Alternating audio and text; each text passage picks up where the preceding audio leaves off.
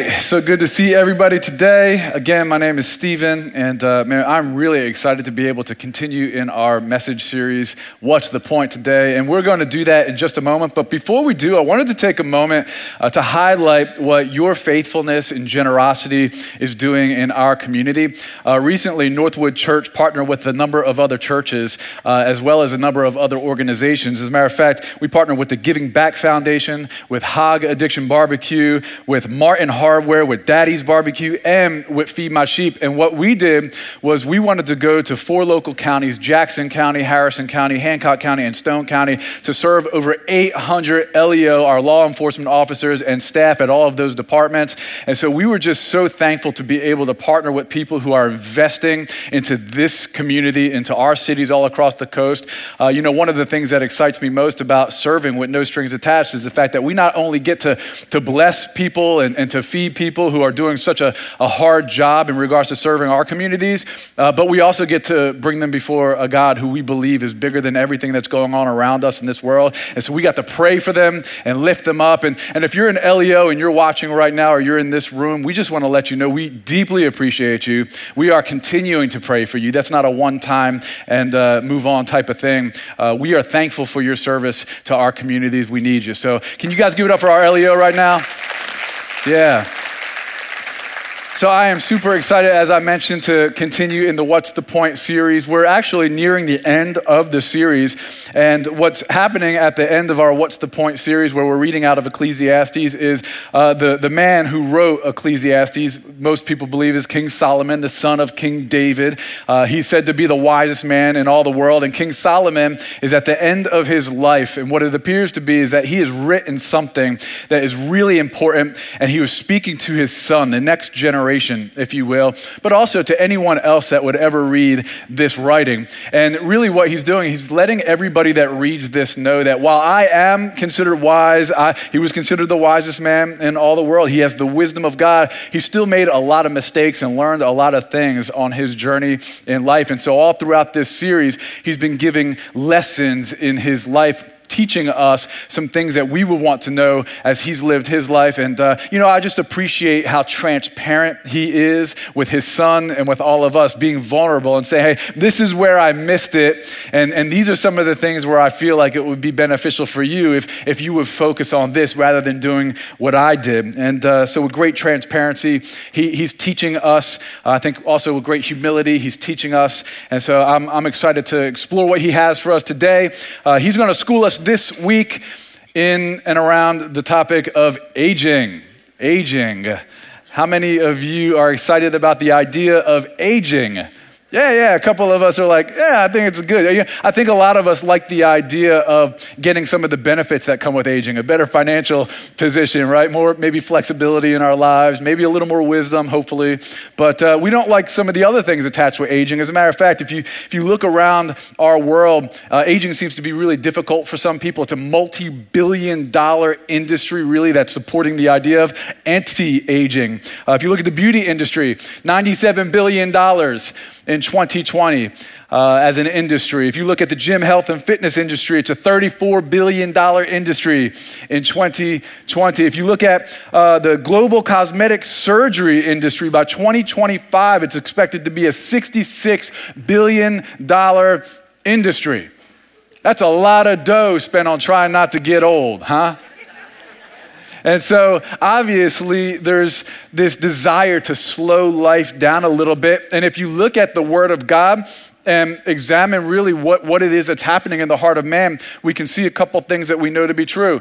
God has placed eternity in the hearts of man, Yet we live here in this world that is fading away. And so we have this tension where we desire to experience the fullness of what God has for us in eternity, living in a glorified body where we're no longer aging, we're no longer decaying, right? Wrinkles aren't there, I hope, I think. I mean, you know, I doubt that there's going to be wrinkles in heaven, a glorified body, right? And so so we're yearning for this glorified body where we're in in heaven, yet we're stuck and tethered to this this earth that is is aging and dying. And so we look for anything that we can do to supplement this temporal, worldly life with things that might feel like we're getting a little bit of the benefit of eternity. You feel me? And that's troublesome. That's troublesome. And so in Ecclesiastes chapter 11 through 12, if you got your Bible with you, you can crack that thing open maybe on your YouVersion app. We're in uh, chapters 11 and 12 of Ecclesiastes. If you got a paper Bible and you haven't opened that thing up in a while, man, it's not too far from the middle of the Bible. Just skip past the rest of Psalms, Proverbs, there you are. It's uh, easy to find. And in chapter 11 and 12, we're going to learn that aging is meaningless without Jesus. And all my people who are feeling a little old today are like, Amen. Amen. So, what I want to do right now is pray that God would imprint on our hearts this fact that aging is meaningless without Jesus. So, Father, we thank you that we could gather in your presence. We are so thankful that we can be together as your body of believers, your called out ones. And God, as, as, we, um, as we look at your word, God, we pray that it would not only minister to you as we worship you through your word, but also that you would minister to us through your Holy Spirit in truth and grace. Help us, transform us, confront us, show us things that we need to know that you desire for us to, to see about ourselves and about you that will help us look a little more like Christ when we leave here today. We thank you for it all in Jesus' name. Amen. And so in chapter 11, verse 7, what we're going to learn specifically is that we should enjoy life as God intended. And, and, and I think that's something that we love to talk about, enjoying life. You know, verse 7 says, Light is sweet and it is pleasant for the eyes to see the sun until it starts to create little wrinkles around here, but that's neither here nor there. You know, we love to see the sun. It's bright, it's refreshing. We get that vitamin D fill, it's a good thing. And he says in verse 8 So if a person lives many years, let him rejoice in them all. In other words, enjoy life as God intended, but let him remember. Let him remember, that's an important word, that the days of darkness will be many. There will be great difficulty and adversity in our lives. And all that comes is vanity or meaningless. It's meaningless. And so we should rejoice, O young man. He's speaking specifically to maybe a younger generation here. O young man, in your youth, and let your heart cheer you in the days of your youth. Don't let the fire die, right? Yes, be passionate. Go and get it. Go after life with all you got, right? Get it and get it done. But he also says that you should walk in the ways of your heart and the sight of your eyes, knowing that for all these things, God will bring you into judgment. And so, each of us, every single person in this room, if you're watching online right now, we are all walking according to our heart and according to the things that we see, the desires that, that we see with our eyes. And oftentimes they can become the desires of our flesh. And, and really, what this is, is this is an encouragement to a generation of people to align your heart with God, to, to begin to learn who God is and, and, and relate to God in a way to where his heart becomes like you, your heart becomes like his, to where you begin to have the desires of God's heart. Because if you walk according to the desires of your heart, a judgment's coming. And so I would rather have the heart of God. So when I stand before God and that judgment comes, he'll say, Well done, good and faithful servant. You've stewarded your life well. And so I think that's something that we should all lean into seeking God that He might make our hearts more like His. And then He gives some wise counsel and He says, Remove vexation, which is sorrow. Remove sorrow from your heart and put away pain. And this word in other translations is sin and evil. And we know pain is a consequence of sin and evil. So put away sorrow, put away sin and evil from your body. For youth and the dawn of life what, right? Your, your prime, the days of your black hair, right? You, you, you have the days when you have less grays coming out. Those days are vanity. So put those other things away because your youth can be meaningless if you're not focused on the right thing. Now, being young is very exciting. We've got some young people in the room right now. Where are my young people at? Make some noise just a little bit. All right, yeah, I'm young. I'm making some noise. I, I, feel, I feel, I'm like, I guess I'm getting in the middle age. So I'm gonna call myself young because otherwise I'll start transitioning into that midlife crisis thing. So I'm, I'm not ready for that. So I'm, I'm gonna just put myself in the young category. Young people, it's exciting to be young and there's a lot of life to be lived. Am I right? Absolutely. It's exciting. But misapplied excitement for life can be a barrier to our closeness to God. And so, if we're not careful, we can go after life with passion and zeal and excitement and miss what God has for us. And it can cause us to focus on passing pleasures instead of focusing on the eternal values that God would desire for us to focus on. So, in other words, what he's saying, Solomon, is that we should remove from our life those things that cause sorrow in our heart, that we should flee from sin so that we don't miss what God has for us. Now, sin is a, is a taboo word, isn't it? In this generation, in our culture, in America, we don't love to talk about sin. We don't like the idea of, of, of being, uh, that we might have a sin nature. But you know, the Bible teaches us that we do have a sin nature. Some people might call it total depravity, others might call it original sin, but we know that in the Garden of Eden, when Adam and Eve took from the tree of the knowledge of good and evil, sin did fall on humanity. It's a curse that's lasted until now and will last until Christ comes again. Fortunately, Christ made a way for us to be restored and redeemed from that sin but it's only in Christ. And so we should flee sin in Christ. And what we learn here is that your youth is meaningless if you fail to remember that you'll give account and lean into what Jesus has for you, right? So we want to remember that we must steward this life well. Now, some encouragement for you is that you should give your youthful strength because we young people, we have a lot of strength in the season of our lives, and we should give our youthful strength to God while we have it. So it's enjoy life, it's live well, but it's also live in a way that your soul flourishes and gives honor and glory to God. Don't waste it on meaningless living. Seek God today. Amen? Then Solomon addresses aging from a slightly different perspective, right? We, we love to encourage our youth and, and encourage young people, but I think some, some of the people in the older generation might need some encouragement in their faith as well. Any, any older people need some encouragement in their faith today? Yeah, I know you do. I know you do. Because the way that Solomon lays out what living as a little bit older looks like, I, I, I, would need some encouragement if my life started to look like this. So he's, he's going to tell us ultimately that we should enjoy God as God intended. Enjoy God as God intended. And he uses that word again remember also your Creator in the days of your youth, before the evil days come and the years draw near, of which you will say, I have no pleasure in them. Man, I, I hope none of you are in this room feeling that way today. He, Solomon's offering this somewhat gloomy and uh, a little bit almost depressing view on what life might look like as you get a little older.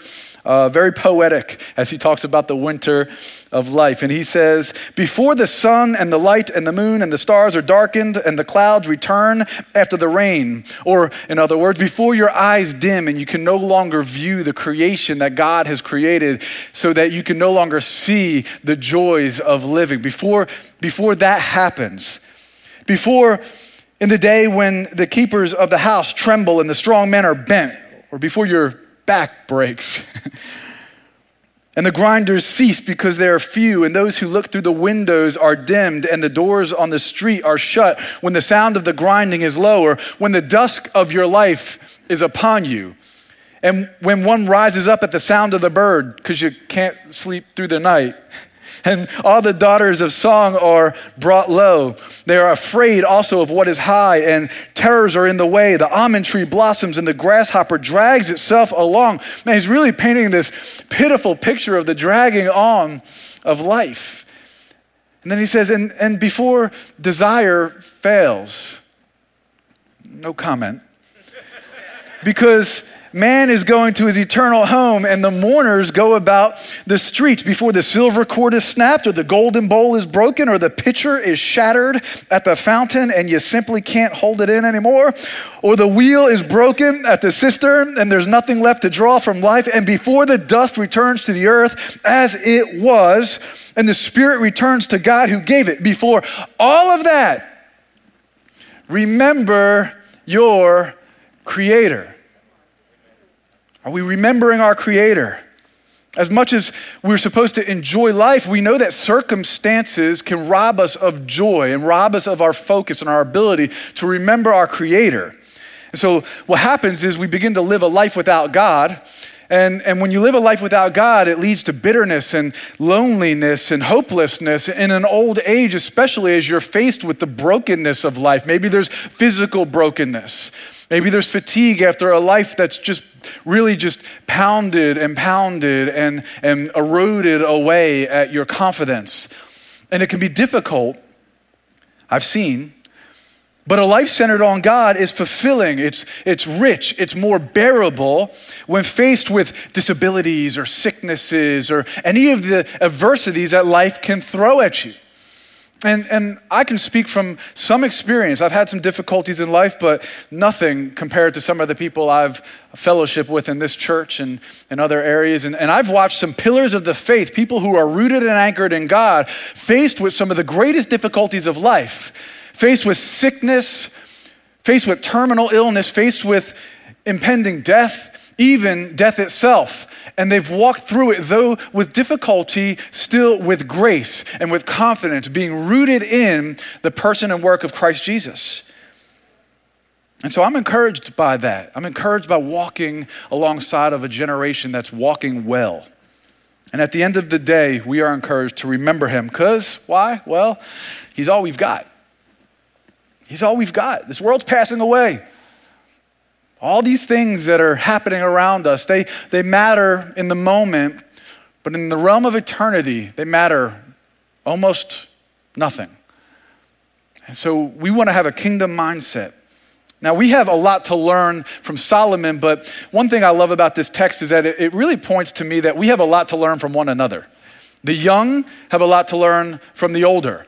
The value of the youthful zeal for life and, and for God that young people have. I'm looking at some young people I, I know right now that have excitement around life and, and God, and, and, and that brings value to the older generations and their experience. But then the older generations bring the value of groundedness and maturity we're going to talk more about this throughout the rest of this message. And, and, and we're going to really get to this idea that we find extraordinary value here at Northwood Church, an intergenerational ministry, as an intergenerational community with people from all ages of the spectrum. And, and the reason we value it is because we do believe that every single one of you has something to bring to the table. And that's why one of our core values is that we are generational. We're a generational church. That means we are intentionally building and preparing for the success of future generations. Now, that's the way it's written, but there's so much more to be drawn from that because, in order to do that, we believe that there's investment and input that has to come not just from young people, but from people on all places of the age spectrum. We love the generational diversity that we have in this church. I'm looking around the room right now and see ages from the lowest to the highest. And that excites me, that excites us. And we do have some challenges associated with this around like, like being a generational church, right? Because, you know, I've got kids and, and I know my kids look at me a certain way and then I look at my kids a certain way. And, and then also I, I was a you know, involved in student ministry for, for 10 years, uh, five and a half of those being on staff here at Northwood Church and, and just, you know, investing in, in young people. And I know how I've looked at young people at times and how young people have looked at me. There's, there's, there's challenges associated with this. And I think a lot of it has to do, uh, there's a number of reasons, but, but really with, um, different views on what it means to be life, uh, to live life. Young people scoff at older people saying, man, I don't ever want to grow up to be like that. I don't want to ever dress like that. I don't ever want to talk like that, right? And then, and then maybe some of the older, younger people might say, as a matter of fact, to prevent from becoming like that, I'm going to get some Botox, I'm going to get some hair dye, right? And then, and so they, they scoff at the older generation, and the younger generation uh, the older generation scoffs at the younger generation, saying, hey, man, he's, these young whippersnappers are going to ruin everything, right? and, and so there's this gap. But what we want to do is we want to bridge that generational gap. But this gap exists, while for many reasons, we think for one big reason because there's trust issues. And those trust issues that I'm going to kind of lay out just briefly, it, might sound very generalized. It might sound unfair because you're like, hey, that's not me. Don't say that about me. But the reality of it is, there's a very generalized view on, on the interaction between uh, generations, and, and we should look at it. The youth are jaded by a generation of absentee parenting, by the breakdown in the nuclear family because of a lack of commitment and follow through and humility. There's a breakdown in trust from the youth looking at the previous generation because of some poor decisions that have been made politically and economically. And then a failure to own those things in humility and say, hey, you know what? I take responsibility. We've messed up, but we can move forward. And so there's a breakdown in trust, but then there's also a breakdown in trust from the older to the younger as they look at the youthful indiscretion, the wild living, right? A seeming disregard for tradition and maybe even a resistance to wise counsel. You feel like your young people that live with you might be like, man, you don't ever listen to me, right? Good for nothing. Just take my word for it. And they're like, well, I, am struggling to trust you. There's been a generation that's gone before that's really made a lot of bad decisions. And so there's this gap. But to build bridges over that generational gap, it starts with honor and valuing one another. And so the older do well to value the youthfulness of the younger and to humbly remember that touting your experience in life ultimately can lead to closed mindedness and ineffectiveness in your interaction with the younger generation.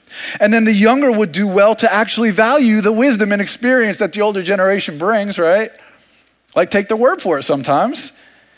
And then to humbly remember that your youthfulness may lead you to foolishness. That could happen. It's happened in my life. When we're honest and humble about our own shortcomings, and when we value the strengths of others, we can really begin to thrive as a generational community. And so we can learn some very simple things from one another. Uh, we can learn, uh, the older can learn from the younger, uh, again, about technology. You know, isn't that a really good practical thing to learn from, from your kids or maybe from the younger generation? Learn, learn technology, it's valuable in this generation. You can relearn how to play and have fun and stay active. And for older people, man, that's going to keep you sharp. Plus, it's just fun, right? It's fun to play like a kid sometimes. And I look at my kids, and, and, and when I was in the youth, and man, I'm always on my toes trying to keep up with the young people, and that keeps me young and spry. One of my favorite things I think the older generation can learn is to really relearn how to view the world with wonder and amazement you know, I watch my kids. Selah is sitting on the front row right now, and uh, I love watching her discover life. And her eyes are big, and her mouth is open, and she's like! Did you see that? For me, I've grown like callous towards the excitement of life. And so I'm reminded of the wonder and awe of what it's like to, to be childlike. And the older generation needs that from the younger. But then the younger can learn from the older too, right? Right, younger? Yeah, okay. Yeah, we can. One thing you'll hear a lot from the older generation is that you shouldn't make things bigger than they really are. But then something else you'll hear from the older generation is that some of the small things that you blow right by are really bigger than you think, and you need to pay attention to them. Some of the small things matter. You shouldn't miss it. Stop and smell the roses. Live with intentionality. Don't let life live you, you live life, right? Make time for your family. Appreciate your spouse. Appreciate your kids. Appreciate the season of life you're in. Don't try to rush out of it too quickly. Why? Because you're gonna miss this.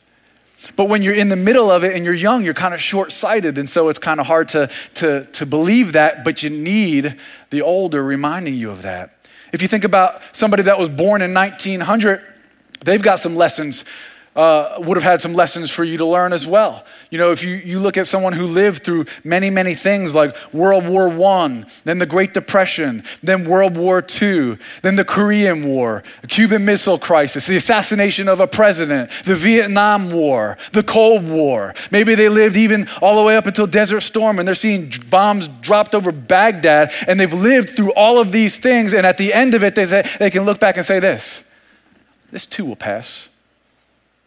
Young people, we need that reminder from the older generation. This will pass. There's something else on the heels of this. But there's one thing that I think the older and the younger can learn from one another that's most important, aside from some of these practical things. I think it has everything to do with who we are as a body of believers. It's rooted in our faith. The older, I would appreciate if you guys would realize that we do still need you in this faith journey that we are faced with a faith front that is unique, especially for us. There are unique expressions of the enemy's tactics that are at work in this world. And we need you to not pull back and let the young bucks take over that conversation and figure out how to navigate it. We need you to learn what the, the, the, the, the dynamics of the conversation are and to take those things, contextualize them through your wisdom and your experience, and speak into the situation. We need your help. We need you. But then at the same time, I understand why you might be like, yeah, well, last time I tried, you didn't listen, you weren't interested. And so, young people, we need to say, I receive your input. I'm open to your input. I want your input. And this is a picture really of passing off the generational faith baton. You guys have seen a shuttle run before, right? What a shuttle run is. You got somebody that runs one leg of the race, you got somebody waiting, they're going to run the next leg of the race, but that person here has to pass the baton, and that, that handoff has to take place. Now, in a race, it happens in microseconds. In life, this race of life, this, this timeline is spread out. And so that can't happen quite as quickly as it might happen in a race, but it has to happen. Now, the challenge is if the person who's holding the baton, getting ready to hand it off, either slows down at the end of their race, so now that, that next person who's going to run the next leg of the race can't reach that faith baton to take hold of it, to run with it, that's a problem. Or if you try to pass it off too quick, get it out of my hands, I'm retiring. Moving on. We're going to drop the baton of faith. And then if you're the person who's taking the baton, right? If, if, if you say, hey, I'm not ready for that, right? I don't want to receive that, then what does that person who's trying to hand it off do? Well, they're either going to drop it because they were expecting you to grab it, or they're going to have to run a part of the race they weren't scheduled to run, and ultimately that is going to lead to disqualification.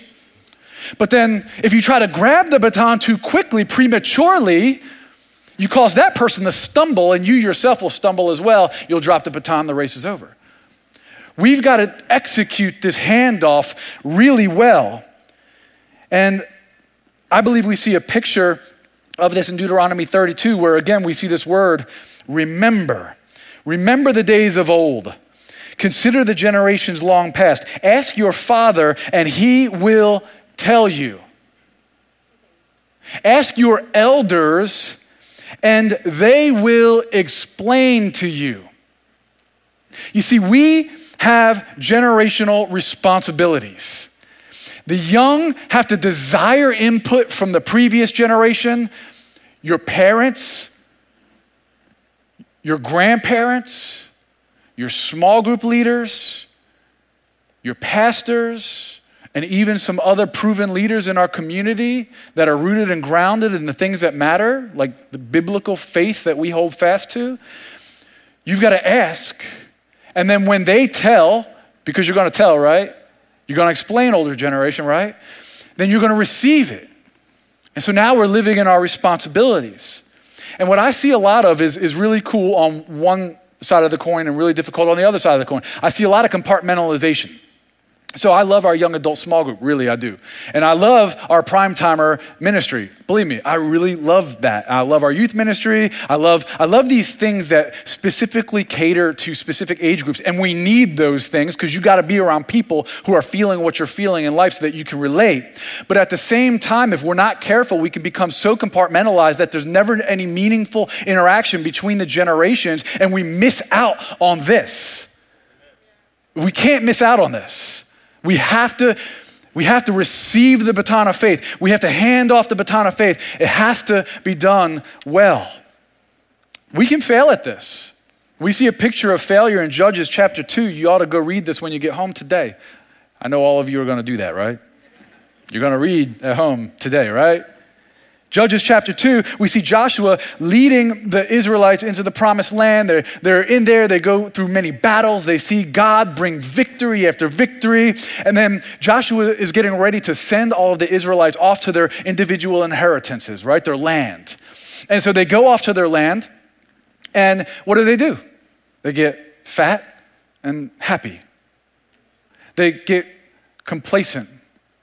They forget what it's like to wage spiritual war. And, and so then Joshua and that whole generation, they, they lived for a little while longer, and, and Israel served the Lord under their leadership. But then they passed away, that whole generation. And when Joshua and those elders died, another generation arose who did not know the Lord or the work that he had done. And the people of Israel did what was evil in the sight of the Lord, and they served false gods. That's why D.A. Carson says that one generation believes something, the next assumes it, and the third will forget and deny it. I've been working with youth a while now. I've been monitoring the, the, the temperature, the climate or the culture through a, a sociological and anthropological lens for, for years because I love that stuff and it's so intriguing how people interact and the dynamics. And, and what we see is that a generation is forgetting and denying the things of God. And if we are not careful as the generation that is going before, we will fail to hand off the faith and we will hand over a generation to the world. I'm not okay with that. Are you okay with that? I don't think we can be. And so, what we want to be is a generational church that's clinging to faith, that's living on mission, that's going after it, that's all in. We see an example of this in Acts chapter 2, where Peter is preaching in power, filled with the Holy Spirit, right? And he's preaching out of the uh, ancient prophecy from Joel. And this is what he says.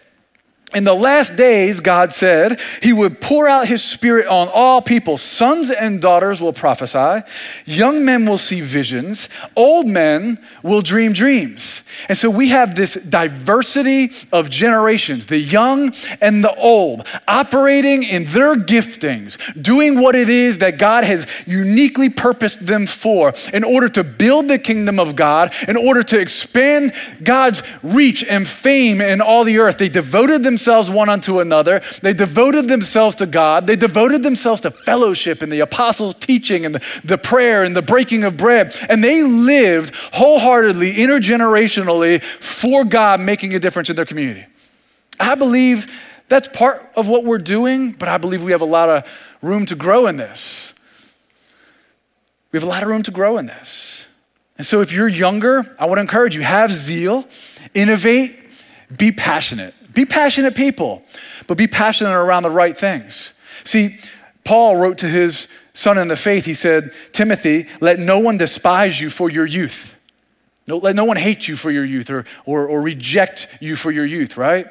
And, and, and now, older people, you know, the reason why he said that is because there were older people that were despising him for his youth. So it's real. And so he says, don't let that happen. But he also puts the onus and responsibility on the younger. And this is what he says But set for the believers an example. Young people, you know you're an example. Our, our generation, we're an example. We're an example in speech, in conduct, love, faith, purity. So, so Paul's saying, be youthful, but be godly. Be youthful, but be godly. And we need one another's help in that. The, the younger need the older's help to, to be stirred to love and good works, to be stirred to godliness, right? This matters. But we need to, it's our responsibility to be godly. And then if you're older, man, and you're remaining rooted in your faith, you're rooted in, in, in the mission of God, you're, you're rooted in the local church, offer your wisdom. Don't retire from this thing. There's no retirement from the kingdom of God. I'm so, I'm so thankful for Pastor Van handing off the baton of, of faith in, in regards to leadership with, with Pastor Jordan, right? But then saying, but I'm not retiring on a beach. I'm sticking around and I'm going to serve these guys to help them. And we need that. But we need that more than just from a Pastor Van to a Pastor Jordan and our team. We need that all over this church where there's older guys and gals that are leaning in to the younger generation, putting their hand on the shoulder of this person and saying, I see you. What are your needs? What can I pray for you about right now? How can I support you in this season?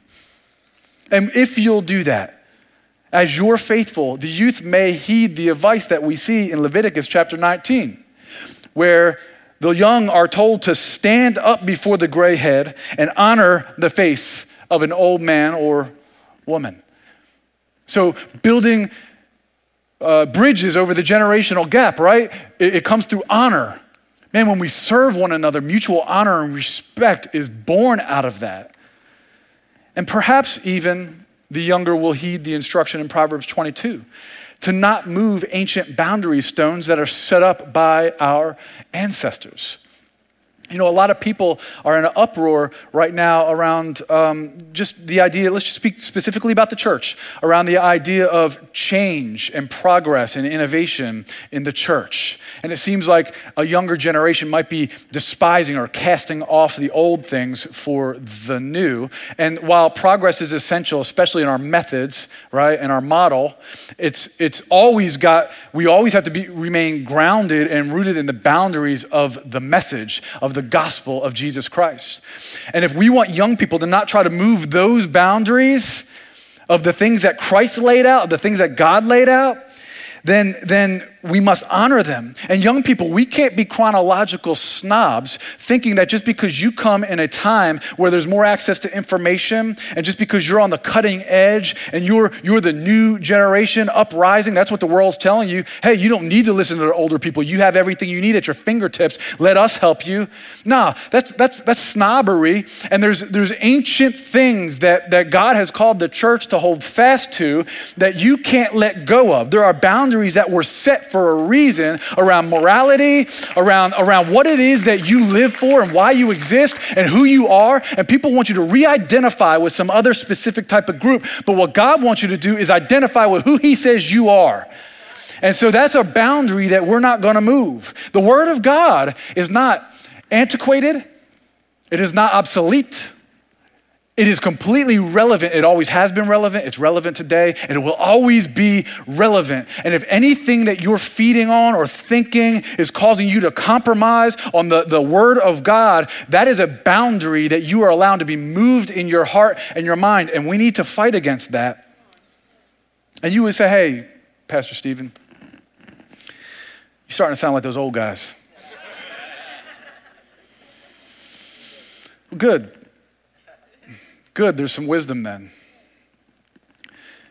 If you are concerned that maybe the church is holding on to the past a little too much, holding on to some grounding and boundaries, then you might not be looking at Jesus. Because Jesus held fast to the past. When we look in Luke chapter 24, we see that Jesus was speaking and he said, These are my words after he had already gone on the cross and resurrected again. These are my words that I spoke to you while I was still with you.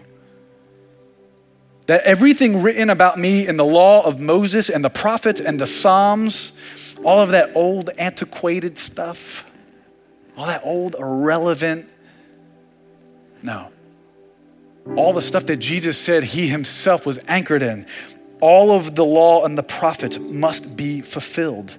And then he opened their minds to understand the scriptures and said to them, Thus it is written that the Christ should suffer. It was written that Christ would suffer and on the third day rise from the dead, and that repentance for the forgiveness of sins should be proclaimed in his name, the name above every other name, to all nations, beginning from Jerusalem, from Gulfport, from Long Beach from Wiggins, from Ocean Springs, from all over South Mississippi, and you are witnesses of these things. He held fast to the past, to the prophetic truth that he was the fulfillment of the law and the prophets, and that in him there is wholeness and forgiveness for sin. And there's a future hope and glory. And so here we are, referring to the past yet recognizing that the past, Jesus, and everything that was prophesied and promised about him is fulfilled in him. And now here he is with us in the present, anchoring us to those historical, eternal truths, yet wanting to bring us into an eternal future with him. That's exciting to me. It's exciting that Jesus transcends all time. It's exciting to me that, that He is a truth that will never grow old. It's exciting to me that His power will never wane or never fail. It's exciting to me that the cross is always going to be the thing that heals and restores and redeems. The, the, the work of Jesus on the cross is the most important thing for us to cling to in this time and this age. And so, right now, I want to give you guys an opportunity. If you've never clung to Jesus, you've never said, I need you, Jesus, you've never repented for your own sinfulness, your own pride, your own self sufficiency, and even those areas where you've violated the moral law of God that he, He's wanting to write on our hearts. And for all of those things, He offers forgiveness. And now is a great time for you to receive that forgiveness and put your trust in Christ. Will you bow your heads with me? Father, we just come before you right now. I thank you so much that your word is enduring, unfailing, eternal, transcends all time. Thank you for giving us your Holy Spirit to help us learn how to apply your word in this season, in this generation. God, I'm praying right now, God, that you are convicting. I believe that you are convicting people in this room of their own sin, their own unrighteousness, and their desperate need for your righteousness and your forgiveness. God, I pray that as you draw them, that you would draw near to them, that they would put their trust in you. Right now, you're sitting in a chair right now and you feel something in your heart and you're saying, Man, I think I've been missing it. I think I've been separate from God. I don't know that I've ever put my trust in Him. Right now is your chance to say, I trust you, Jesus. You can whisper it under your breath, you could say it out loud. I trust you, Jesus. I trust what you did for me on the cross. I trust that you not only died, but that you were raised to life. And I trust that the same power that rose you from the grave, your Holy Spirit, is now living inside of me. And I trust that your Spirit has sealed on me, that has made me a son or a daughter of the King of Kings, of Jesus, the one whom has no other name in parallel to him. Come on, right now, church. Just confess that Jesus, there's no one else that is like you. Church, we live in a time where the world would like to convince us to, to focus on other things, to put our trust and our stock in world systems, to invest our hearts and our minds and our souls in a pursuit of things that are perishing. But Jesus wants us to put on the imperishable, to live abundant lives to live with an eternal kingdom mindset, to make a difference in this world and to give him glory, making him famous as we declare the name of Jesus, the name that has no other name that is comparable. So, right now, what I want to do right now with all of these things in mind and in heart, I want to sing again to God. I want to lift praise and worship again to God. And I want you to stand to your feet. I want you to realize that as you sing this, you are making really a prophetic declaration over your own life. Older, make it over your own life, make it over the lives of the young people in this room and in this church. Young people, declare this over your own life. Declare this over our church. Declare this over your schools that are about to be in session. Declare this over your families. Let us declare that there is no other name in heaven and on earth by which man can be saved, and we rest in the love and power of a mighty God. His name is Jesus. Come on, let's worship the King.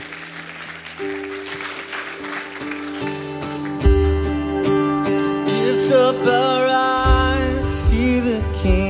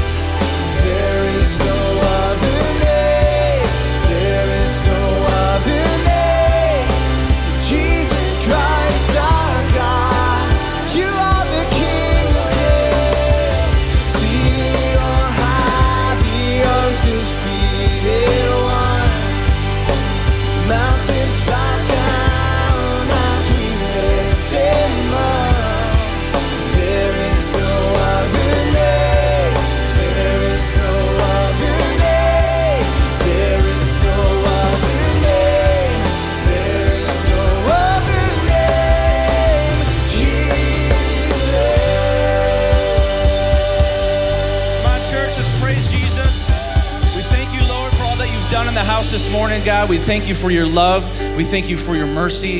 God, we thank you for your grace over our lives. In Jesus' name, amen. Amen. Guys, it's been a great morning. I hope you've been encouraged. I hope you've been challenged this morning by the word that Pastor Stephen brought us. And uh, you know that, that prayer he just led us in this morning to receive Jesus Christ as your Savior. You know, some of you in this room, this may be your first time where you've been challenged with that, where God got a hold of your heart. Maybe you're watching online and this is the first time that God spoke to you individually and challenged you to accept Jesus as your Savior, and you did that. You know, we celebrate with you this morning. It's a great decision that you've made. Your whole life has been transformed and made new through Jesus. So here's what we want to do. We don't want to just leave you hanging. As a church, we want to come alongside of you. We want to wrap our arms around you, maybe even just even if it's just digitally, and we want to uh, reach out to you and help you take your next steps. So here's how we're going to do that. Um, we have an online next steps card, uh, northwood.church slash next steps. Just go to that, fill out a quick form, and what I want to do is personally reach out to you this week,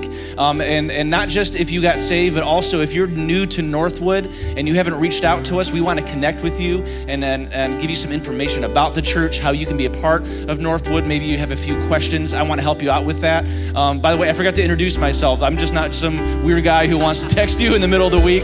Um, my name's Tom. I'm the assistant pastor here at the Gulfport campus, so I want to help you out with that. All right, sound good? Um, so, also, guys, you know, Pastor Stephen highlighted what we did for our law enforcement officers this week. That's due to you guys. We're not we're not just doing that alone as a staff. You know, through your faithful giving, week in and week out, we're able to bless people in our community, regionally, and throughout the world. So, don't forget um, to give online. The information's right behind me on the screen. Um, also, a couple of other announcements I got before we send you guys out for the week our next steps class. We used to have it every every month once a month over here in our next steps classroom but right now we're doing it online only. So the information's right on the screen behind me. If you're newer to northwood and you just want to get some more information about how you can get involved what it looks like to be involved at northwood church and also just hear a little bit of, of, of the heart behind our church be sure to check that out. It's broken up into three different segments so you don't have to watch it all at once so it's it's really informational and it's going to be good okay? And then also, lastly, two weeks from yesterday, all right, July 25th, Saturday morning, we're going to have our annual Serve Day, and we got a couple great projects planned um, for each campus, but specifically talking about with the Gulfport campus. We got two local schools we're going to be going out to serve. And guys, we need you to get signed up because here's the deal if you wait to the last minute to sign up, it's going to affect our ability to really make plans. We got some big plans. I actually went out uh, with our missions director, Rob, and visited both sites this week. And there's a lot of great things we're going to do to bless these two schools. It's three, really, Three Rivers Elementary right over here, and then River Oaks Elementary just a few miles down the road. And guys, we want to bless these schools. So get signed up. If you can take a few hours that Saturday morning, come out and partner with us. We're going to do this together. More hands makes for light work, and we'll be able to do more to bless these schools too. So make sure you get signed up. The information's on the screen behind me. So that's all I got. Before we dismiss, though, Pastor Jordan had something he wants to share real quick. So I'll turn it over to him. You guys have a great week. Yeah, I just wanted to take a couple seconds and um, and kind of talk about next week.